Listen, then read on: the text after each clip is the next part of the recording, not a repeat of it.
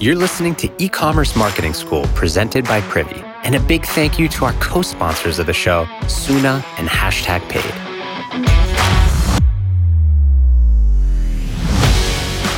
Before we get into today's episode, here's a quick word from the future, which it turns out is right now.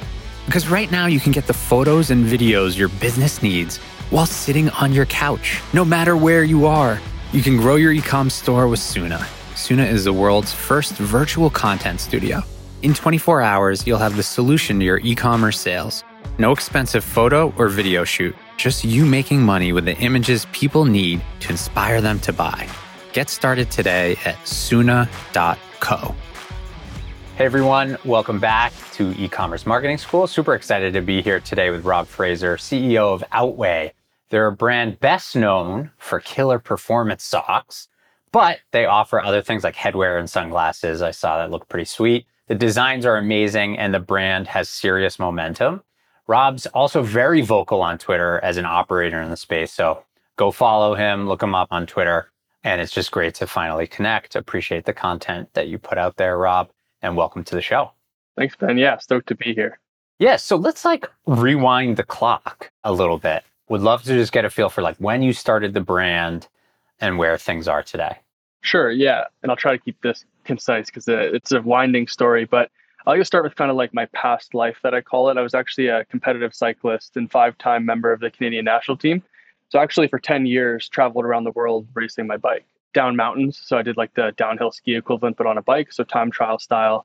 Thought that would be kind of the rest of my life. That I was going to kind of ride off into the sunset, retire a multimillionaire, and just live the athlete life. But as most may know now, and, and maybe don't, there's not a ton of money in sport unless you're in the top 1% of 1%. And injuries started piling up. And so in my early 20s, I started to think, you know, what's a, a career pivot look like? Wasn't, didn't have any business experience. I never started a business, but uh, thought starting one sounded like a really cool big goal to go after. You know, that was kind of my MO and, and, and sort of in hindsight, my entrepreneur or my uh, athletic career was quite entrepreneurial. It's what I enjoyed the most about it. So decided, you know, one night I'm going to start a business, like you mentioned, a performance sock company. You know, the simple insight was that coming from sport into what I call like the real world, I noticed that all apparel had shifted, and I wasn't the only one to notice this. All apparel had shifted to you know all day athleisure, active wear. But when looking at the sock category, it seemed to have been left behind it was still you know dress socks or basketball socks or a running sock. And and those are great and they exist for you know the game day competition. But where was the pair of socks that you could wear to work the gym play and they look great they're technically advanced etc for lack of a better term kind of like the yoga pant for the foot? And i was on a search for that and couldn't find it. And so i was like okay that seems like an interesting problem to solve. And I liked socks. You know, as a cyclist, socks are a part of culture, the way that we express ourselves on the bike and yeah, so with a thousand bucks that I was using from a school loan at the time, I was studying sport management as a mature student and trying to figure out my life. I was like, you know, I'll spend a grand, get some inventory, teach myself how to design, launch a Shopify site, and see what happens. And to this day, that thousand bucks is uh, all the money I've put into it. We've bootstrapped it well past $10 million in sales. We can wow. get into how we did that. And then uh, last fall, we raised some money to accelerate their path to 100 million so we've kind of done the five years of bootstrapping. I've raised money, and there's a lot of stories within that. We're in our sixth year now. You can see behind me, we still run a lot of our own businesses within the business. You know, we have our own marketing teams, design teams, fulfillment teams, warehouses, stuff like that. So it's been a journey, and there's lots to dig into. But uh, yeah, having fun. Good. I'm just blown away. I mean, obviously, I've I've heard inklings of this story uh, just being in this space, but it's amazing to hear that from you. I think you great founders kind of fast forward through so much and you're just like oh i took a thousand dollars i messed around on shopify and i grew it well past 10 million dollars. Like that's amazing that's amazing rob. So congrats. I didn't realize you bootstrapped for so long. I, I do think it's fascinating that you also ended up raising so at some point we should touch on that. But i'm curious right? Like you talked about how for performance socks as a cyclist that's something that you appreciated but you couldn't really find that online. So, like, what year was this? Yeah, we started the business in 2016. So, kind of right at the inflection point of Shopify and e commerce. You know, having started maybe a couple years earlier would have been great, but it seemed to be kind of the sweet spot. and in a good spot because a lot of our competitors that started in the early 2000s, mid 2000s, 2008, whatever, they were wholesale as a first channel through like, you know, retailers. So we were able, like the early day value proposition was that classic D2C kind of playbook of we cut out the middleman, we offer a better price. So we are able to do that while offering and innovating in sort of a new product space. So it was a unique time to start the business, but yeah, to your point, it wasn't just a thousand bucks in and 10 million out. There was a lot of ups and downs and sideways and near death blows and stuff, but it's been a journey for sure. But uh, 2016. Yeah. So would you say that like the reason you were able to break out early was because you were one of the first performance sock brands to go direct to consumer? Or was there something else to it? It definitely wasn't. I think like we actually succeeded despite our poor efforts online. I didn't know, I'm not a digital marketer by trade. I'm not even an entrepreneur by trade. I was an athlete. So what I understood was athlete marketing. So actually for the first few years, right up until about COVID, the majority of our marketing dollars and efforts were done through kind of micro influencer and brand ambassadors. Mm. We would do a lot of brand collaborations with brands like Red Bull and big bike festivals and marathons. So we were actually a lot more in the physical space versus digital. We sold online as a primary channel, but used a lot of activations in real life to drive online sales, which I think were actually super interesting that we did that for so long because we got to deeply understand our customer and we weren't driving a lot of paid traffic. So we weren't muddying up our data. Literally, like for the longest time, everyone that landed on our site and bought was like our customers. So our conversion rates were bonkers. Like the data was really solid. And so when it was time to turn on ads and we we're like, okay, we should figure this out, we had a really strong data set and understanding of who likes to buy the socks. And also just the benefit of showing up on site at events for like three years, four years. You get to hear the, the questions that the customers ask about the product, which is what you should be answering in advertising copy. You know, and the, the number one we got was what makes your sock special? That was like nine out of 10 questions. And so we do a job now, like on our product pages, you scroll down, it says what makes our sock special question mark, and nice. we just go deep on that. So no, I would say like it was the right timing, but we didn't actually harness that timing. But it definitely what did happen is we spent this year from like 2016 until 2020 doing that and building online presence and really strong muscle and scar tissue in that space. So when COVID did switch the world to buying online, that's when we started to really lean in and really start to clean up market share, especially in Canada. Yeah. There's so much that I love about this story though, because like one way you could have started this business, Rob, was like just setting up shop on Shopify and like going purely online sales. But I think it sounds like you knew which events to get involved with because of your history. Like that was something unique to you, how to get involved with those. And then, you know, you're selling direct hand to hand with your customer while learning what questions they have, like that's an incredible way to differentiate and like bootstrap the business. So, and then it sounds like people are just coming to your site because they've already used the product after buying it in person and they're buying repeat. And that's what really like triggered the flywheel for you guys. That's actually pretty unique, I would say, from like all the founders that I've connected with on the show. I, I love that. Yeah, it was uh by virtue of just not knowing the other ways. Yeah. Like I said, like, and I think that's like one of the superpowers of like, I'm not saying that my superpower, but like what I try to tell young founders is that like, you don't need to do it the way it's been done. Like, if you truly want to innovate, the way to do that is to just kind of go play by your own rule book and figure it out. So, you know, like by all, it sit back and like hear other people's stories. I'm like, man, we didn't do any of those things right. Like that, we could have just hammered Facebook and really nailed it. We probably would have grown faster, but who knows if like the customers we got would have been great or uh, you know hindsight's wonderful but to your point i was just doing what i knew how to do and it turned out to be unique and ended up working so I, I, like that as a storyline for people that maybe don't feel like they have the right toolkit it's like well just make your own toolkit right like figure it out yeah so it sounds like one of the the things you were doing in 2016 that's still pretty early is like what you called athlete marketing i think a lot of people listening will probably call different things, influencers, affiliates, all of that. Is that still a big part of the Outway story today? Yeah, our brand collaborations are. So we try to like partner with a lot of the large running events or cycling events throughout Canada and North America because we can partner with them to get basically the deal we try to strike is that how can we get every participant a pair of socks? because we know that our product's great. And so like the number one thing we can do for marketing is get our product on people's feet. That's the thing we've learned. Like you mentioned, then they're like, oh, these are great. Um, they're going to go to the site. We incentivize them with like a referral code or something on the packaging, and then they're our customer. So we have a very high repeat customer rate. So we still do that. And then for the longest time managed our brand ambassador program, kind of just like spreadsheets and type forms and whatnot. And that's where we've actually now pivoted more towards affiliate kind of affiliate referral, we asked ourselves like, how do we make every one of our customers an ambassador? Because everyone that does buy from us has their own unique story, the things they're trying to achieve. Like our mission as a brand is to inspire personal bests. And that was by asking thousands of our customers, like, why do you buy our product?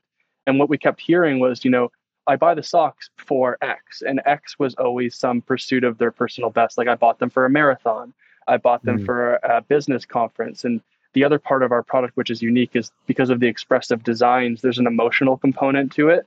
And where we find that people actually like have a special design that they put on and it gives them some sort of intrinsic motivation to be like, I've got this, you know, this is my pair of socks I wear for X. And I've heard this so many times. So we've really tried to lean into that psychology side of selling. And so, yeah, we're very active still in athletic events and trying to saturate those markets while also using our everyday customers to talk about it because they're so psyched on what they're doing and their products and we want to empower them to spread the message. It's amazing. People are actually talking about socks that yeah. they wear. You know, like think about that for a sec. That's a brand, you know, that's like an incredible moment there. So you mentioned you used to do this stuff in spreadsheets and type forms. So what? People would just kind of sign up on this form and say, "Hey, I'd love to promote this to my audience? Yeah, for about like five years, we ran this kind of like brand ambassador program where we had like, yeah, an onboarding sheet with criteria. You fill it out, it goes to someone that that sees if they meet kind of our spec. Then there's an onboarding process, codes, referral codes, their own codes, product seeding, kind of the classic micro influencer play, but we were doing it from 2016 onwards. And then it just got to the point where I was like, surely there's some way to a automate this and b make it you know a hundred times bigger because like i started asking myself like what differentiates kind of our ambassadors from everyday customers? Like if our mission is true to inspire personal bests and really kind of like lean into the entire base why are we kind of segmenting at that time it was about 1200 ambassadors when we have hundreds of thousands of customers that and i can't really differentiate the two, right? Other than yeah. the 1200 applied, you know? Um, right. And that's where we kind of roll, uh, wound down the ambassador program and wound up kind of our influencer affiliate program where any customer or soon to be customer can join the program and start promoting the socks and talking about it. And yeah, we've launched that two months ago now, and that's over 12,000 people now. So it's already more than 10x. Wow. Through that effort. And the ROI is crazy. The engagement's pretty crazy and that was a bet because we were going to wind down something that had worked for five years and try something new. And yeah, it's just kind of gone like gangbusters, which has been really cool to see. So before we started recording, you said you were using Social Snowball as the platform for this. I've been seeing them around. Looks awesome.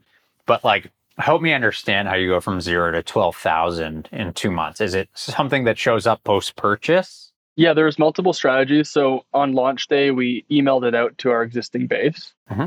So we had a bunch of signups there. And now, yes, post purchase, everyone is turned into an affiliate right there on the order confirmation screen. And you're right, this is through Social Snowball, big fan. It gives them their code, it gives them their account.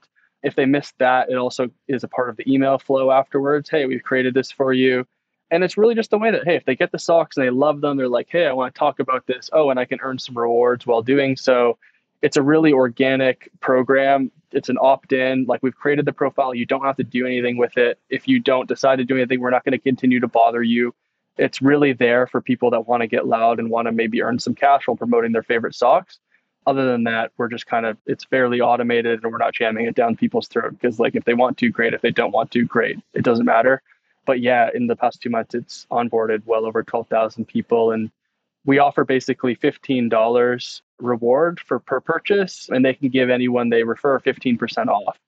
And that was a bit of like a gamble too where like if we're going to guarantee a $15 payout we better be kind of spot on with our assumptions around aov and return and what we found. I did forecast and kind of anticipate a suppression in aov because like we'd be giving a discount on first order. But what I failed, you know, and recognized in hindsight to understand was that like referral and affiliate sales are high trust. Yeah. So we actually saw AOV rise by about mm. 20 to 25%. So we were actually making a higher AOV and then the program, you know, generates, you know, 4 to 6x ROI. So it's great. It's helped bring down blended CAC and it's been something that we're super stoked on. Wow. I like that everyone is kind of created as an affiliate after the order and it's up to them if they care or not. You know what I mean? Because you never know who has that personal story, like you said, that they're going to feel that pride and love the product and incentivized to share. So I think that's really cool. Awesome to hear. One of the other things that I've been enjoying seeing from you, Rob, is like you post on Twitter mock ups of co I guess uh, would you call it co-branded with like a well-known brand company that Outway's designing for them and you're like, "Hey Canva, like here's socks we designed. like these would be great for your employees." And you tag that brand in it. Can you walk us through what's happening here? Like are you opening a B2B division? Yeah, so in the early days, I'll walk it back and then answer this question more specifically. The way we were able to bootstrap the brand with like a thousand bucks into, you know, tens of millions. As you know, and most operators know, like e-commerce brands and product brands just suck cash. You know, they're a cash on fire machine because you know you're buying your inventory in advance, you're paying your people in advance, you're paying your marketing costs in advance, hoping that you sell the product and generate enough return to cover those costs. But the dirty secret is is like to continue to grow, it's more cash out. So it's like you're in a constant cash crisis for the most part, which is why a lot of e-commerce brands either don't make it or take on a lot of debt or take on a lot of equity financing or, or both.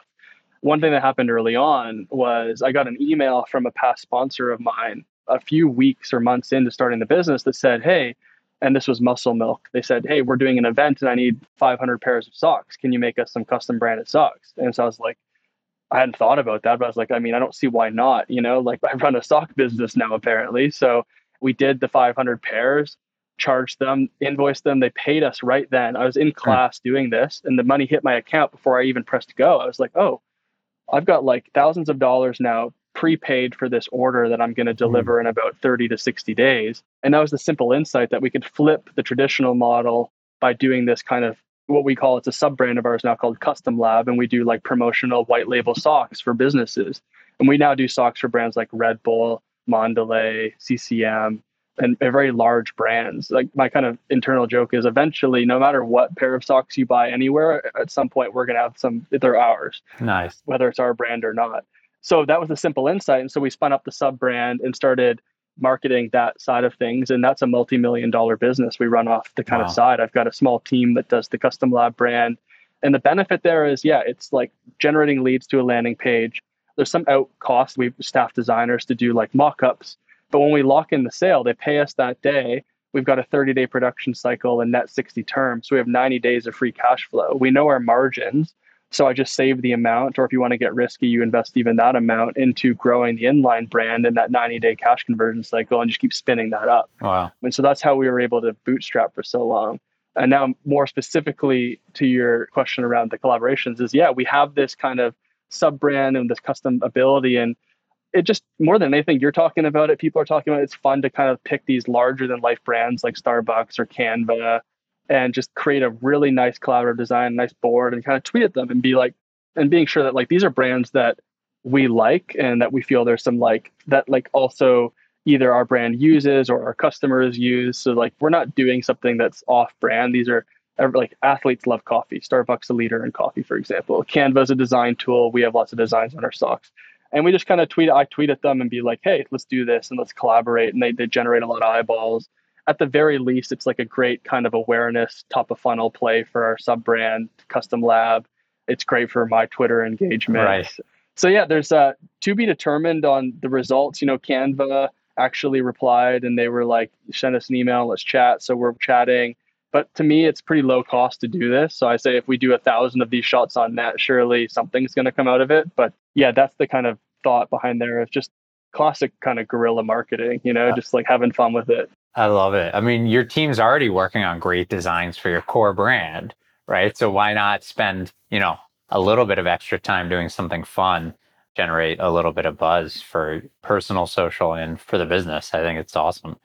Earlier, you mentioned, I think this could be an interesting thing to wrap up on, that you bootstrapped the business for five years, but recently you took on a little bit of funding. Yeah. Help me understand like, you bootstrapped to significant scale.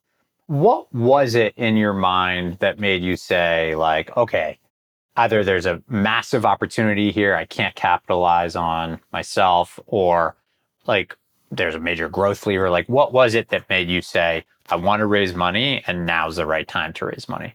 Yeah, I would say it was more of like an organic evolution. So, like, for the first five, four years of the brand, I didn't network, I didn't have entrepreneur friends. I was literally just head down growing this thing.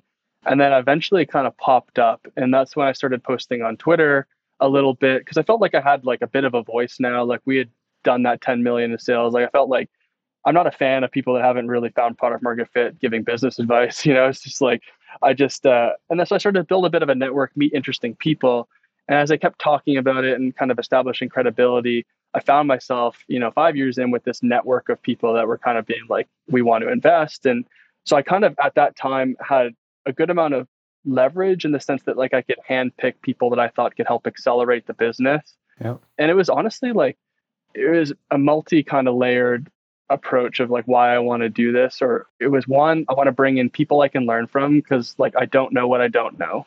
I want to capitalize the business which in hindsight was timely. We raised November last year well the market was in a great place for raising and now we're coming into a period where I think a lot of brands are going to be squeezed out of the market due to cash constraints. So we're well capitalized and this was just luck. And yeah, that was like the main two motivations is like bring in experts and capitalize the brand. Like we had never had huge cash reserves to kind of like buy more inventory. We are kind of just like we were bootstrapped and there was a good cash flow in the business, but not to the point of like we raised $3.2 million. So now we had like a lot of cash to play with and we could just take some more bets and we could increase our talent moat and kind of accelerate some things we were working on. But I'd say like the main motivation for me was just the expertise, what I've learned as an operator and entrepreneur just by surrounding myself with people that have done that is you can skip the line. You know what yeah. I mean? Like there's just such an opportunity. And I recognized that I was a solo founder. I owned, you know, the entire business. So I had a lot of equity to play with too. So I was just like, yeah. This is an investment in me too. And so we brought on you know, just extremely influential people like Andrew Wilkinson and Shane Parrish and Jason oh, Warner. Nice. And so it's just like it's a stacked lineup. It's the NBA All Star team, like of people I got to choose and learn from. And I still look back, I'm like, it's just insane to me that they're putting money in to like help. I'm like, this is crazy because I get to have a, a, direct line of communication with people that I think would die to talk to these people and get yeah. advice from and and they're invested in in me and the business. And that was the main motivation. And, I'd say like to anyone listening, if you're gonna go out and raise money, the best time to do it is when you don't need it, when the business is doing well, because like raising money is a there's a power dynamic there. And the last thing you want to do is be raising money when you need it because you're not going to have a lot of leverage. And the benefit of leverage in, in that conversation is picking the people you want to work with that you have value alignment on finding a fair valuation on both sides. I don't think i don't love the idea of like raising extremely high valuations on the founder side because like this is a partnership and your goal ultimately by taking money is to provide a return. And if you're raising and like last year like on these unrealistic valuations like your likelihood of ever generating return is is very unlikely. And that's probably a really stressful place to be as a founder is like how do you generate a return? So yeah long-winded answer of like i think the like the motivations were around the right thing of just like stacking the team with talented people capitalizing the business to be on our toes when i think a lot of people are going to be on their heels. Yeah i love it. I think that's fantastic perspective. It's different than what you hear a lot of times about founders that either needed the money for marketing or to continue growth or just to extend runway because they weren't profitable. And that's absolutely not the, the case in your story. I love that. I also like to like talking to other founders, talk about the amount that you've raised total in the history compared to your annualized revenue run rate. And so if you're raising a little bit for the reasons that you stated, but your revenue is significantly higher than that already, then like you're not putting yourself in a risky spot, most likely. I mean, anything can change. But so I think, you know, that's an important like ratio when you think about company formation and capitalization. But Rob, this is amazing. Really, really appreciate you taking the time to come on and, and share a little bit of, of the growth. And like I said, I'm a big fan of the content and uh, some of those experiments that you're putting out on the corporate world. It's just awesome to see and wish you and, and the rest of the team a ton of success wrapping up another big year for you guys. Yeah, no, I appreciate you allowing me to share the story and, and come on and chat about it. it uh, it's always fun chatting with other founders too. I found the conversation flows nicely. And uh, yeah, it, has been fun. Anyone that wants to kind of follow the journey, like you said, I'm, I'm pretty active on Twitter, just at Rob Fraser. You can find me. That's where I hang out most and always happy to help answer questions for people when reasonable and enough time. But uh, yeah, this was super fun.